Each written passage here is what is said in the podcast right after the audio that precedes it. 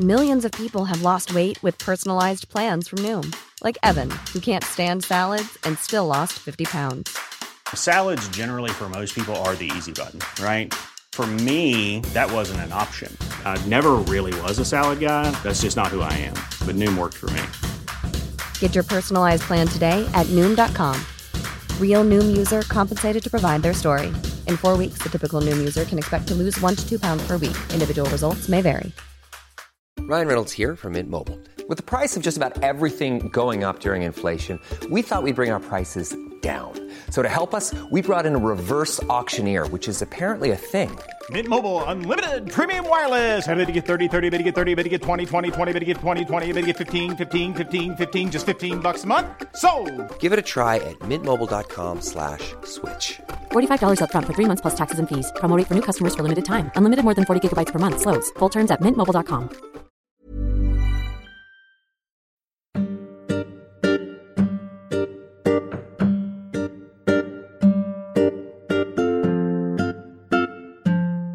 Welcome to the Progressive Britain podcast. This is the podcast with the unpopular opinion that progressive centre left politics has a lot to offer the modern world. Today we're talking about international development. What is the future for foreign aid? How have the scandals affected perception of the sector? And does Brexit suggest a turning of opinion against it? I'm Progress Deputy Editor Conor Pope, and I'm joined by my colleagues Stephanie Lloyd and Henna Shah, and our guest today, the CEO of Charity United Purpose, Kathryn Llewelyn.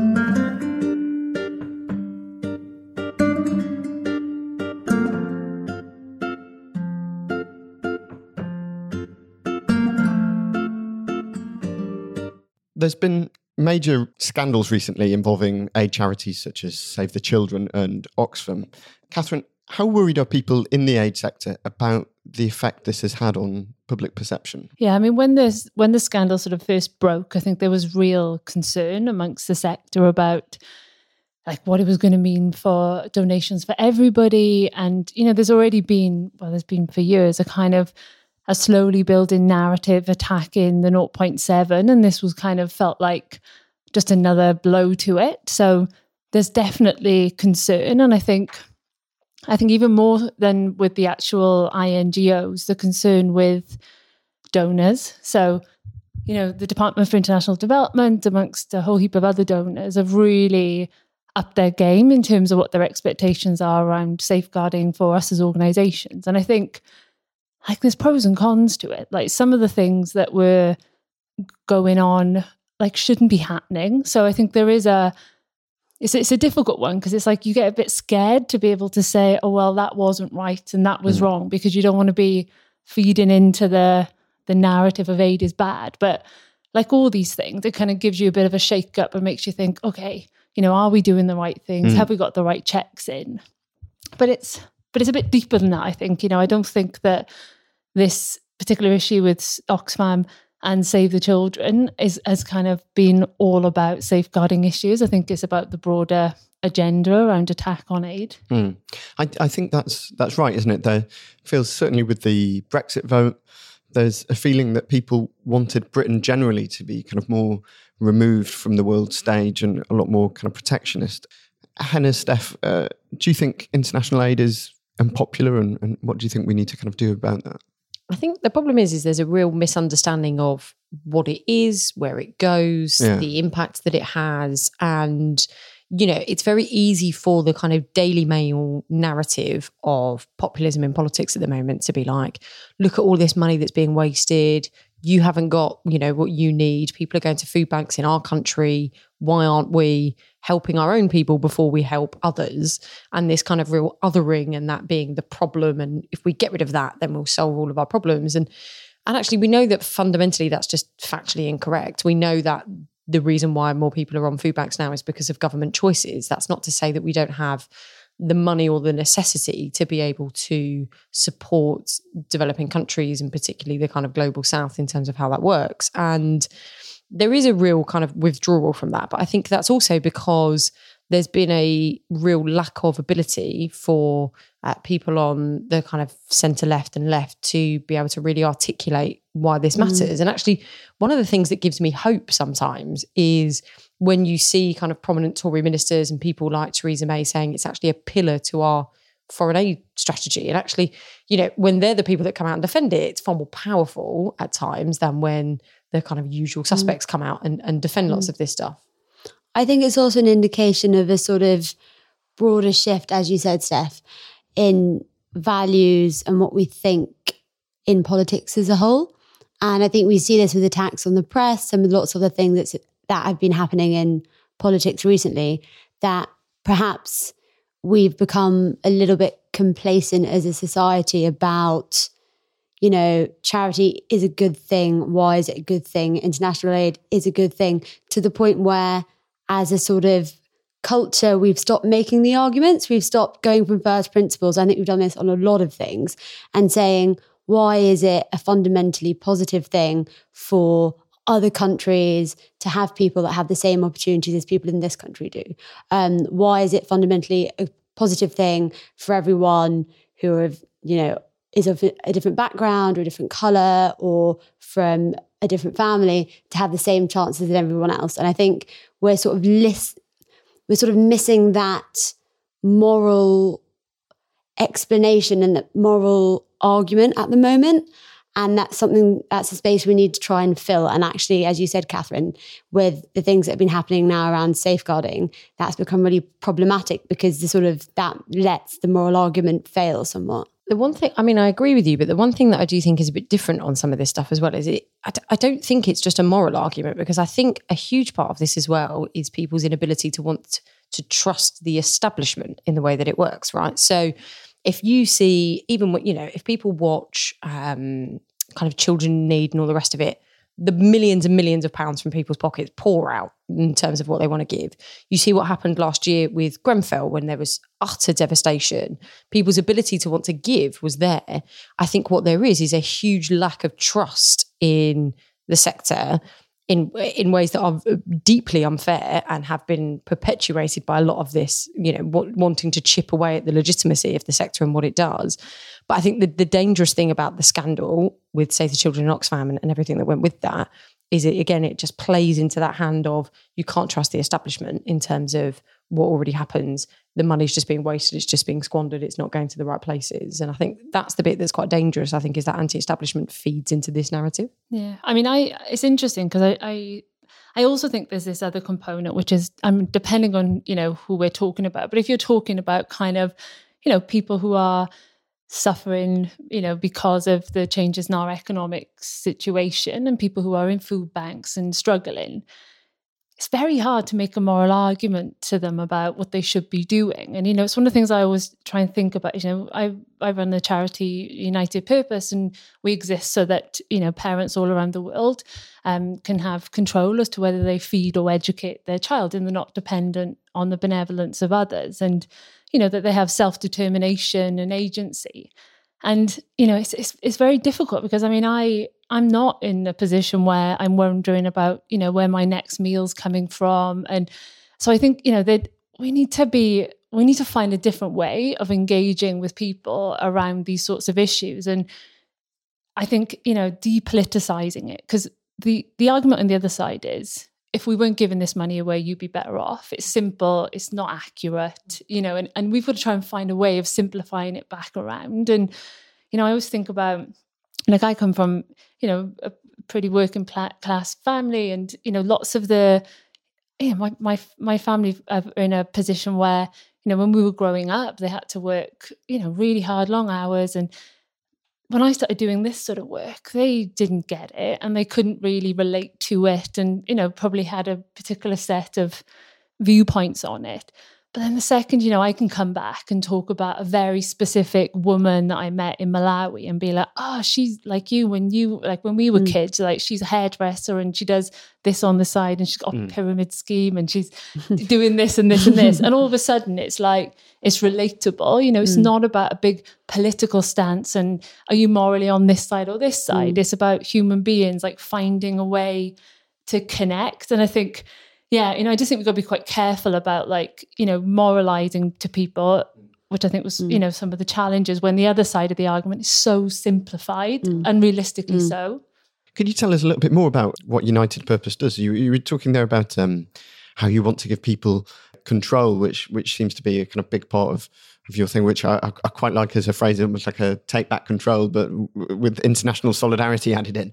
Uh, what, what, what does what does that really mean? How can that be achieved? Yeah, I mean, I started out my kind of development career uh, working with trade unionists in uh, sub-Saharan Africa, and I think that I like for me, it just gave me in fact, it was impossible to pity trade unionists in sub Saharan Africa because they're just the most incredible, organized, like brave people I, I, could ever encounter. And so, you know, I my view of poverty and people living in poverty It was kind of through a lens of trade union and actually student union activists living in sub Saharan Africa. And like the most powerful things I've ever seen is when it's done on solidarity, not pity. And when you're actually genuinely like listening to what people want and stand alongside them to kind of help mobilize it. And I was shocked when I kind of went from that kind of space into the kind of more traditional aid sector where,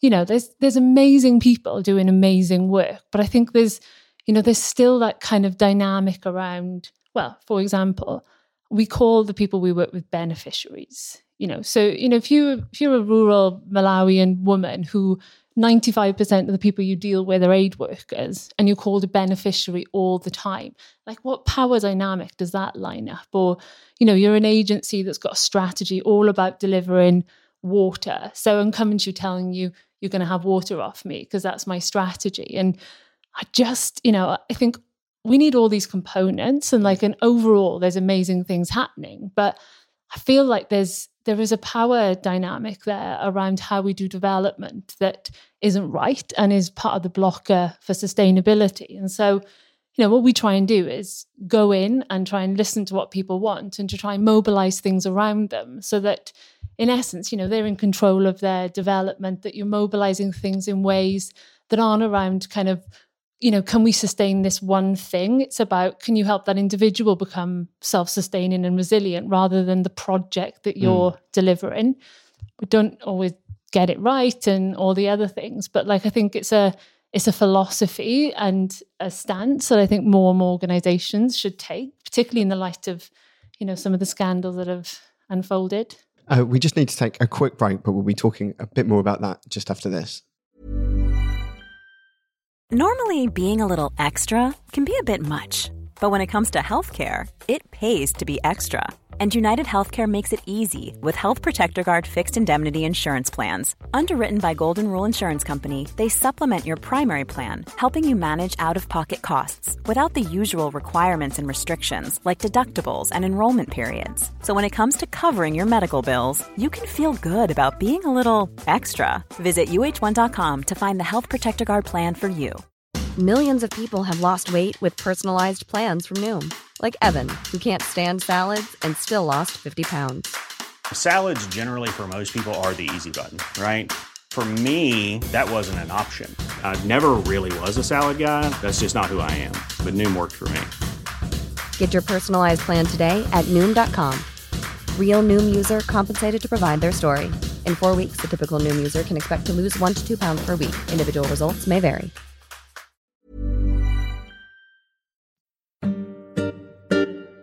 My name is Jasmine Beckett, and I'm standing for the Labour Party's National Executive Committee.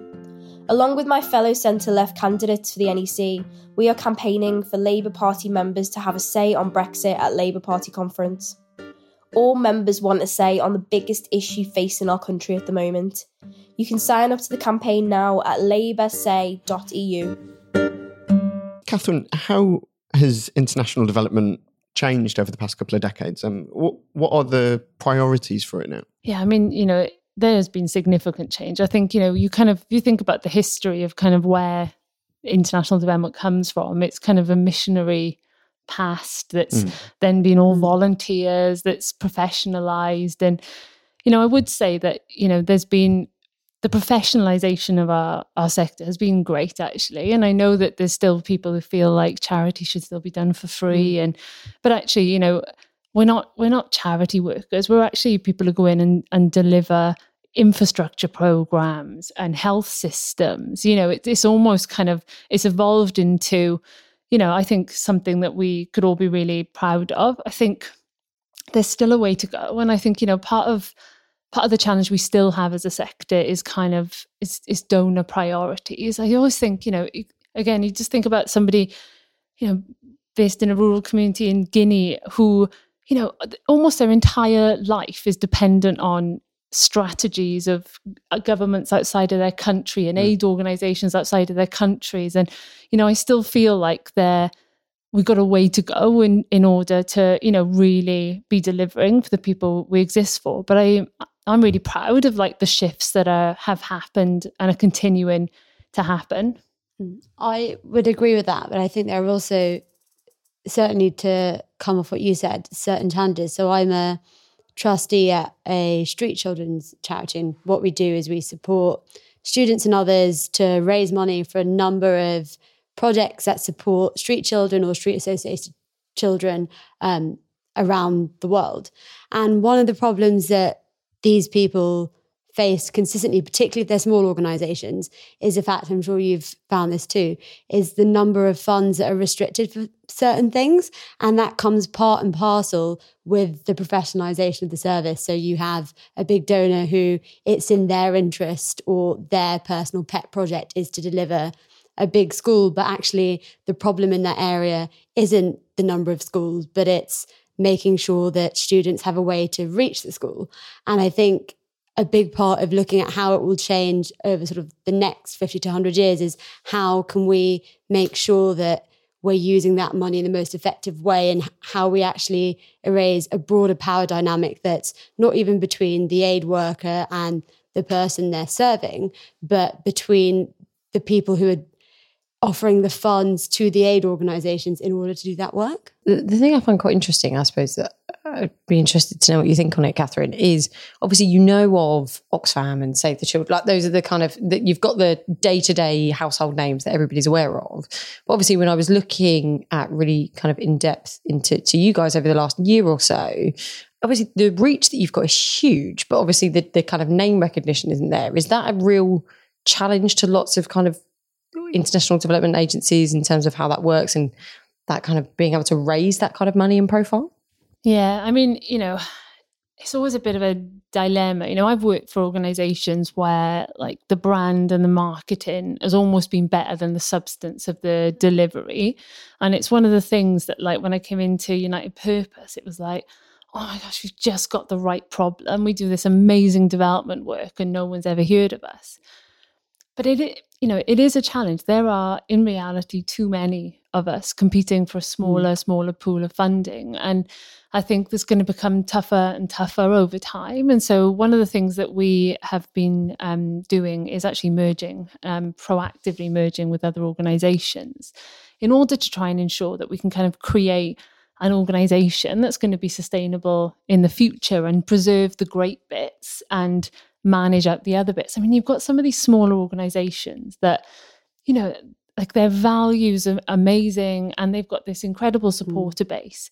But because of the way the market's changed and regulations, like sometimes they're spending as much as 60% of mm. what they raise on just trying to keep mm. raising mm. that funding. And so you know, I, I do think there does need to be a change in terms of thinking about, you know, how we need to structure the organizations, the number we need, given the way that the funding is shifting. And we just always got to remember that it's not about our organization or our organizational strategy. It's got to remember it's about impact all the time. And it's tough to do when it's your job and your organization and your strategy. But we've got to, we've got to be willing to park, you know, our egos and our organizations mm. and be like, is this delivering the best for the people that we're set up to deliver on? And if it's not, then we've got to be brave and make a change. Uh, you were talking there about how the funding pool is is getting smaller. I know Britain is one of, I think, only six countries to meet the UN target for aid spending of 0.7% of gross national income. Um, Henna, I know this was something that, that you found interesting in, in looking at this stuff before today's podcast. Um, is that money still going where it should? Uh, that's a loaded question. Um, never. never. Not on this podcast. Not on this podcast. I think it's interesting. I think over sort of just before we came on, I was reading a little bit about the recent politics behind the 0.7%. And it's clear to me, and I think it's been clear in the narrative that obviously as a Brexit vote has happened, as we've seen the rise of populism in our own country, and we've sort of started a bent towards being more isolationist, we can see that having an effect on the 0.7% and not firstly its existence and secondly where it goes and who it goes to. So obviously the, this target was set up by the un and there are sort of a strict set of criteria upon which it's judged. So it has to be to uh, one of a certain set of countries and it has to be for a specific purpose. Um, and we see now not necessarily becoming f- think maybe flexible is a bit of an exaggeration, but it's clear that our priorities of a nation as a nation have changed. So we're changing the countries that we donate to uh, or we offer money to, and also the kinds of projects that we offer money to. And I think that's very dangerous. I think the use of aid as a foreign policy tool is something that one will happen because in a pragmatic world, yes, you have to use aid money as a way to realize soft power, but also, two, you can't do this to the detriment of putting the money where it's needed most. And I think at this point, we're starting to flip towards the how can we use this money as a tool for our own power, as opposed to what, in my opinion, it should be for, which is to redress some of the problems that we've created as a nation. Yeah, uh, Kathryn, just just on that, what what do you think about the the, the way that the aid money has kind of changed um, recently? Yeah, I mean, firstly, I you know I think that the 0.7 is brilliant. Is I think it's amazing that you know we that we won that battle, and I think it's it's amazing that kind of all the political parties are hmm. aligning mm. to mm. protect it. I think I think there's very different politics and reasons for why that's happening, but I I still think it's amazing. I think of you know what it stands for and symbolizes in the world, and you know hopefully it inspires other countries to follow suit. You know, it is it's a very tricky one because you know we are seeing more and more disasters due to climate issues, which mean there are shifts in priorities. There, you know, the number of fragile states is increasing, and you know, it. I I think there will be shifts in priority, and I think some of them are going to be needed because of the res- needed to be the response to climate, um, the impact of climate change plus conflict. But if if it does happen, I think it needs to be transparent. I think it needs to be debated. I think the the risk and the fear is that things get sneakily aligned to other agendas, and I think that you know then there isn't a debate about it. There isn't a kind of consensus and a yeah an, an idea about is it right to prioritize across this place because of these changing factors and you know i'm with you like i i personally don't believe that you know the 0.7 should be diverted into other budget spends sneakily like you know because mm. i also think that it's unfair then in terms of when you're trying to defend a 0.7 if actually it's not actually being spent in the way that it's being you know portrayed to so for me it's all about that transparency and being able to have the debate about reprioritization and but I think it is inevitably going to happen. And, you know, there is a worry about that, I have to say, about countries, you know, like Malawi, who, you know, are desperately poor, but are very stable and hmm. highly mm. unlikely going to become a fragile state. And so, what happens then to the poor people who, you know, have been dependent on aid structures for a long time when they're no longer a priority. And for me, it makes it even more urgent and important that the kind of development we're doing is about empowering individuals to have independence over their own lives. Because, you know, if that shift comes before people have it, it leaves people desolate with mm. no other options. I think it's why, on that sense as well, I think it's why what we were talking about earlier, like winning that argument within the Conservative Party is almost more important than winning the argument elsewhere because, firstly, they're in government. um, but also, you know, we saw under the last Labour government that they doubled the aid budget within the time that they were in government. I don't think that argument is not a difficult argument to have within the Labour Party. At the last election, there was a very firm commitment in the manifesto to, to kind of upholding the 0.7. But as you say, this is the difficult bit then when it comes to the Conservative Party, where there's a you know a slither of which have quite a lot of power understand the reasons why it is so fundamental that we have that aid budget and have that kind of moral imperative to be able to do it.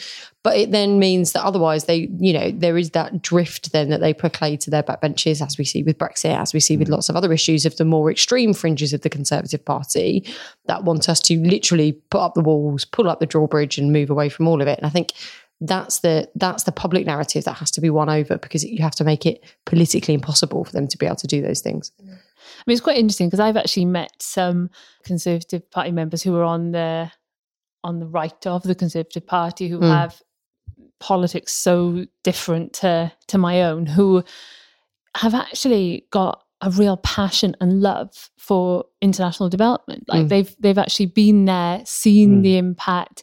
I mean, it's it's quite interesting, like the power of you know the sector having mobilized, taking MPs over mm. to see what's happened. And I think, yeah, I mean, it's, it was it's, it's quite interesting when you kind of hear somebody who you've met like talking about international issues who've been really understanding, and and then you you know you hear their other politics, and you're kind of like, cannot possibly be the same. Somewhat person. of a juxtaposition between the two. You know, we've got Nigel Farage coming back to frontline politics now. This would do wonders.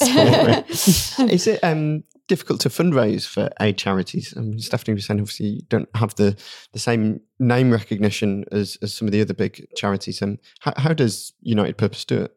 Yeah, I mean, the predominantly our funding uh, comes from uh, these sort of contracts that you win from the big institutional donors. So mm. we, yeah, we win a lot of those big kind of multi-million multi-year contracts um, which is great because it means you can deliver you know change mm-hmm. at, at, scale and we've kind of got a really a supportive you know base of of donors i think the reality is that you know with the changes in um, in law around data with you know the previous scandal to this scandal about us hounding people with uh, telephone calls for direct debits. And it you know it is it's a tough space to think that that's going to be kind of the future. And so you know as as as bad as it is it does put you in a position where you have to start being more creative and thinking about you know first of all how can you be as cost effective as possible? I think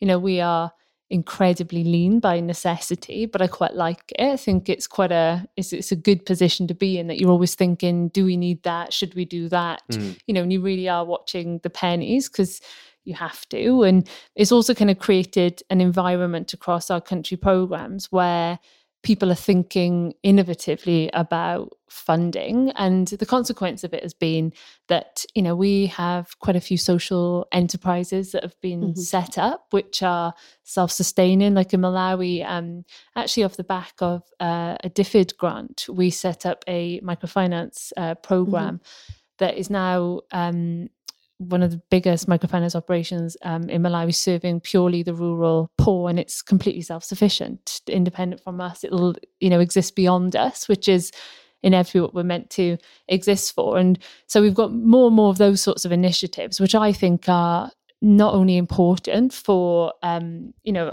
us as organizations but it's this important piece about what happens beyond aid and moving people beyond aid and leaving infrastructures behind that are you know based on market systems that don't need the constant refunding of aid um, but we've also uh, been looking at other kind of forms of innovative finance that not only create sustainable funding for the communities but us as an organization and one of the interesting things that we've uh, developed so I mean, don't know if you know about this, but I didn't know about it. So it came to United Purpose. But there's um, carbon credits which mm. get create generated off the back of certain development programs. So there's lots of um, fuel efficient stoves, which mean that people use half the amount of uh, wood, which means there's less trees being cut down and there's a carbon saving. That gets turned into credits sold on a market.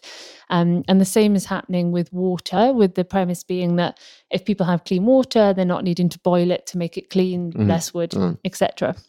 And so we've been doing this as of a lot of organizations for quite a long time. We've been essentially it's not a word, carbonizing our development programs. Um, but the issue had been that we had basically companies that would own and register that carbon, other companies that would sell it. And it's just completely untransparent about how much was being bought and sold. And we we found out that actually, you know, that for sometimes for carbon that we were getting maybe 50 pence a ton for it was being sold for seven pounds on the market. And all of that profit being taken by for-profit companies.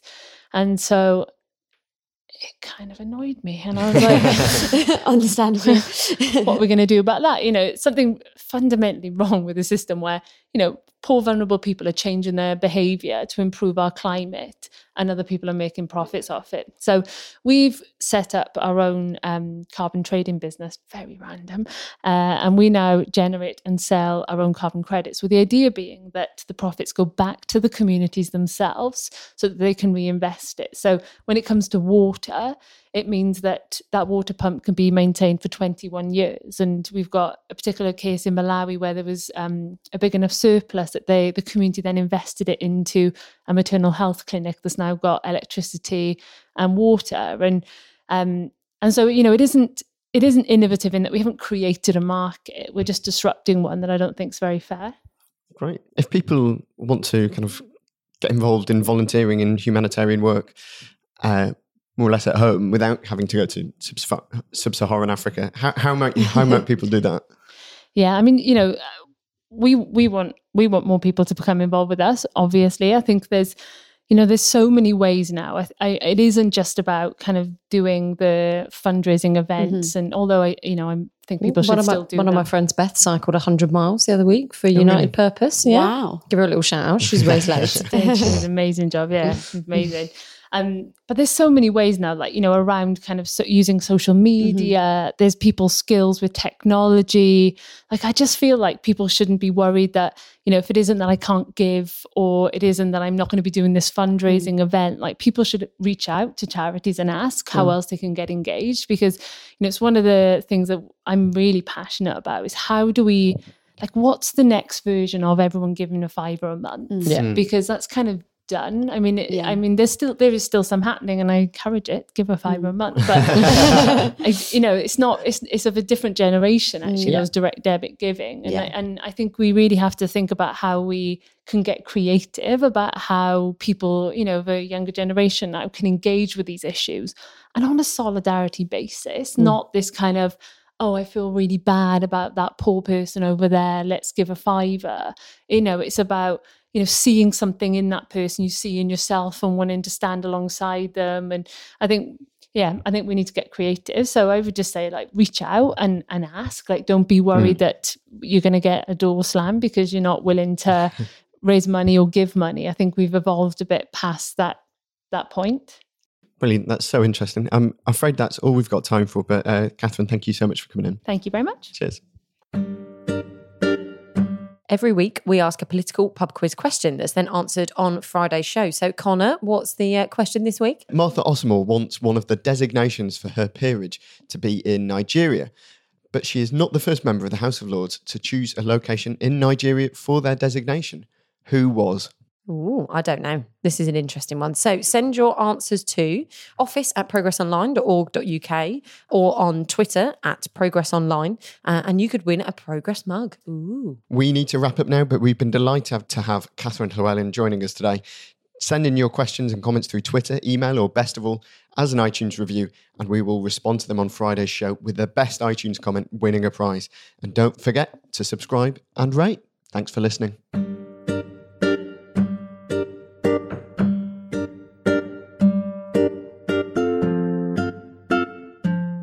Listening to the Progressive Britain podcast. The music was When in the West by Blue Dot Sessions, licensed under Creative Commons. And many thanks to the brilliant Caroline Crampton who produced this podcast.